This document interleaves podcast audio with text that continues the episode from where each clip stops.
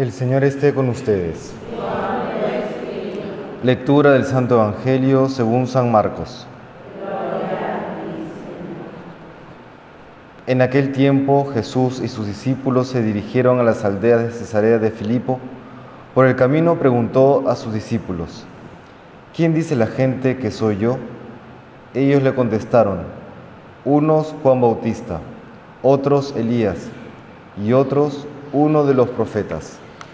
Él les preguntó, ¿y vosotros quién decís que soy?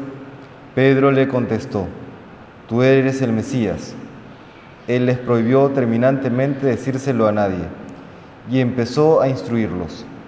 El Hijo del Hombre tiene que padecer mucho, tiene que ser condenado por los ancianos, sumos sacerdotes y escribas, ser ejecutado y resucitar a los tres días.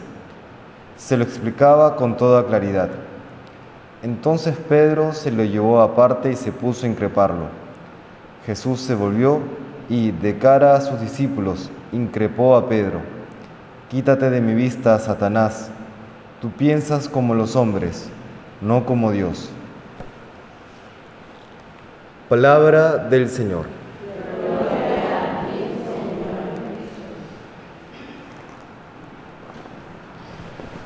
Siempre llama la atención y es motivo de reflexión lo que le pasa a Pedro en este pasaje. Atina al decir que Jesucristo es el Mesías y sin embargo cómo se equivoca respecto de quién es o cómo debe actuar el Mesías. Le increpa a Jesús, le reprocha el hecho de que tenga que morir en la cruz y Jesús responde también de una manera dura, aunque con la intención de instruirlo a él e instruir al resto de los apóstoles. Tú piensas como los hombres, no como Dios, le dice. Y esto nos pasa frecuentemente. Buscamos al Señor, buscamos su gloria, buscamos ser santos y sin embargo, a pesar de que tenemos la mejor de las intenciones, puede ocurrir que no estamos pensando como Dios quiere, sino solamente de una manera muy humana. El llegar al cielo, el resucitar, implica pasar por la cruz. Y esto incluso luego de muchos años ya de vida cristiana, suele, suele ser difícil de aceptar.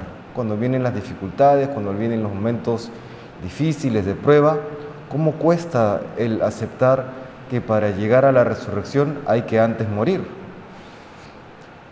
Hay que pedir al Señor que purifique esa visión que tenemos respecto de la vida, de respecto de quién es Él, respecto de la santidad, respecto de la vida cristiana. Y junto con esta purificación de la visión de aquello que Dios quiere para nosotros, también está el ir purificando nuestra visión respecto del prójimo. En la primera lectura del día de hoy de la carta del apóstol Santiago, vemos cómo este apóstol está dándole un jalón de orejas a alguna de las iglesias porque muestra un favoritismo respecto a aquellos que tienen recursos económicos con relación a aquellos que no lo tienen. Eso es pensar muy humanamente o solamente humanamente.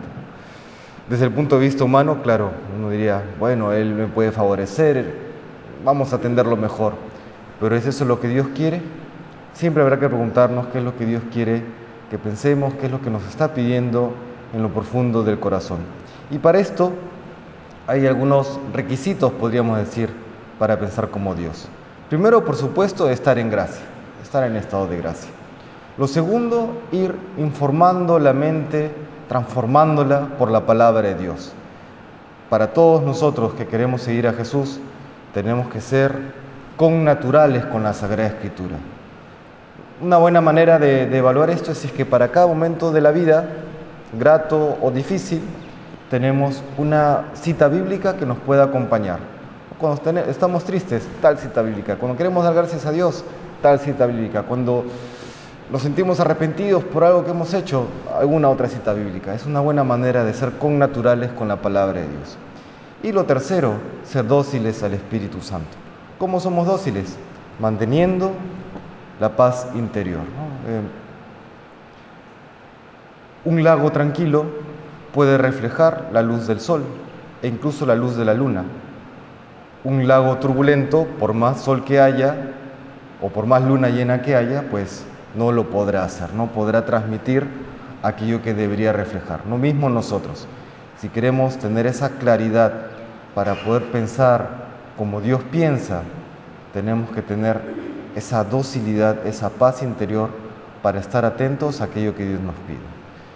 Estado de gracia, es decir, rechazo del pecado y llegar a un estado de gracia con naturalidad con la palabra de Dios y esa docilidad al Espíritu Santo que nos permitirá tener el corazón y la mente de Dios por la transformación que opera en nosotros la gracia. Se lo pedimos hoy al Señor con sencillez de corazón. Que el Señor nos bendiga.